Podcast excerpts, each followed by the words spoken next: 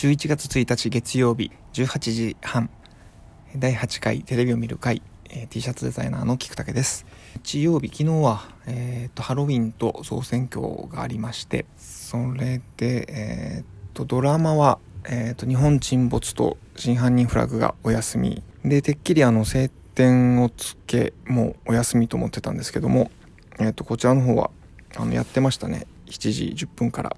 でちょっとこれは見逃したのでまた後で見たいと思っています。で、今日は、えっ、ー、と、11月1日ということで、新しい朝の連ドラの、えっ、ー、と、カムカムエブリバディが始まりました。で、これは見ました。と、やっぱり後期の NHK の朝の連ドラらしい、と、大阪の制作でしっかりした作りだなと思いましたね。で、特になんか大阪の,、あの NHK らしいなと思ったのが、開始8分のシーンで食卓を囲むシーンがあって、家族と職人のみんなで食卓を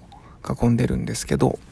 で、そこであの、大和田信也の大将にあのラジオを買う予定がないのかっていう聞くシーンで、それを聞きたいあの長男の浜田岳が向かいの職人に目配せして、で、さらにその職人が隣の後輩になんかお前が聞けっていう感じで、さらにその隣の後輩にっていう、こう、それを押し付けていく流れをやってたんですけど、まやっぱりその時の無名の俳優さんたちなんですけど、えー、その時の仕草とか表情がとても達者だなと思いましたね。まあドラマ自体はまだ子役の、子役のが1週間ぐらい続くんですかね。まだメインの上白石萌音さんが出てきてないので、まだ何ともちょっと言えないんですけども。はい。で、とドラマで言うと、ラジオで今期の秋ドラマを紹介してる番組があったので、その話をちょっとしたいんですけども、先週の木曜日の伊集院光とラジオとの木曜日のプレゼン対決のところでおすすめの秋ドラマをやってまして、紹介されてた3本が日本沈没と2月の勝者と真犯人フラグですね。ちょうど自分が見てるやつと同じだったので、僕は今4本見てて、さっき言った3つと婚姻届に判を押しただけですが、の4本ですね。僕が見てるのは。見てるのとおすすめされてるのが被ってたので、ちょっと驚きましたけれども、視聴率的に言うと、日本沈没とドクター X の2強状態ですけどね。で、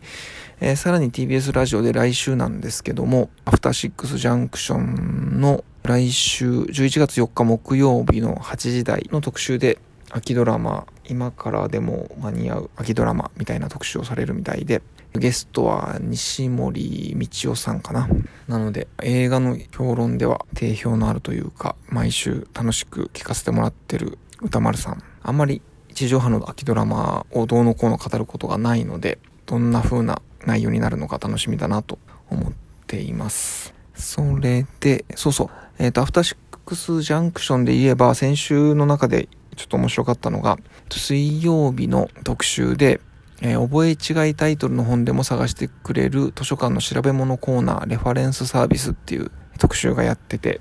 まあ、これがちょっと面白かったので、もしよかったらどうぞという感じですね。はい。今日の一番のメインの特集ですけども、選挙について時間が許す限り話したいと思います。で、選挙が終わりまして、うん、まあ結果としては、まあ自民党がもっとこう厳しい結果になるんじゃないかなと予想されてたんですけども、まあそこまで、だから、えっ、ー、と、単独過半数の233終わり、もしかしたら割るんじゃないかみたいな話もありましたけれども、まあ蓋を開けてみれば、えー、261ということで、と全然単独で過半数を大きく超えて、まあ、前回よりは17議席減らしてるのかな。まあでもその前回っていうのがまあちょっとバカ勝ちした選挙だったので、まあそこまで減らすこともなく、まあ小選挙区の個別で見れば甘利さんが負けたりとか、デジタル大臣の平井さんが負けたりとか、まあちょっと現役の幹事長とか大臣が敗れるっていう、まあ、波乱というかね、もありましたけれども、まあ全体で見ると、まあ割と普通に勝ってたかなと。野党共闘ということで、候補を統一していた立憲民主党と共産党が、これがどちらも立憲民主党は14議席減らして、共産党は2議席減らしてっていう、ちょっとね、これが小選挙区単位で見てると意外と自民党と一騎打ちで結構勝ってるなっていう印象があったんですけど、まあ、全体で見ると結局負けてたっていうなかなかね、今の政権に対する不満の受け皿になれてなかったな。で、逆に一番伸ばしたのが維新で、前回10、あ、現有議席が11、11議席だったのが、えー、プラス30で41議席と。で、公明党も超えて、えー、3番目に大きい自民、立憲民主党、維新の3番目の政党になったというところが目立ちましたかね。うん。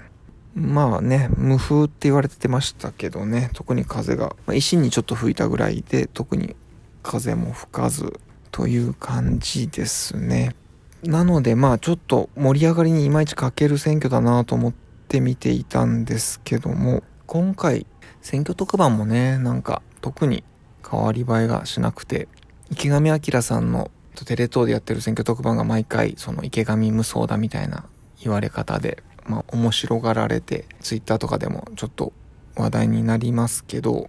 なんかね、その感じも、ちょっともう、あ、飽きたかなって言ったらあれだけど、まあ、ちょっと公明党いじりしたりとか、あの、政教分離がどうのとか、まあ、ちょっとそういうタブっぽいことをね、言ったりして、だけどなんかね、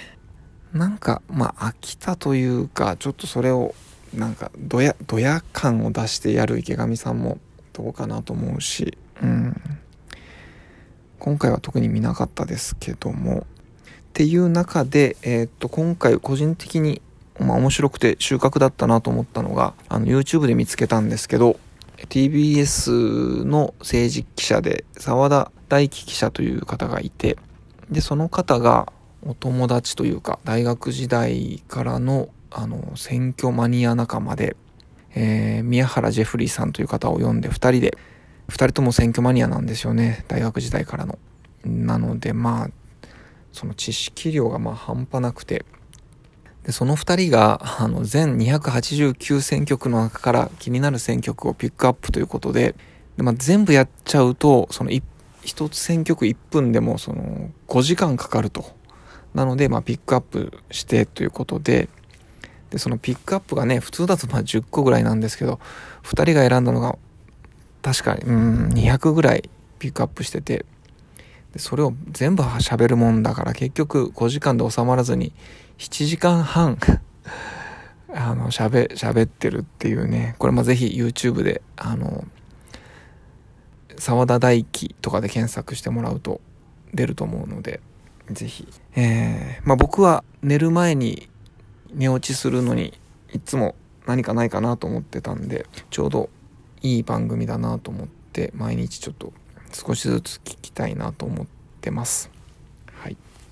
というわけで、はい、また明日お会いしましょう。では。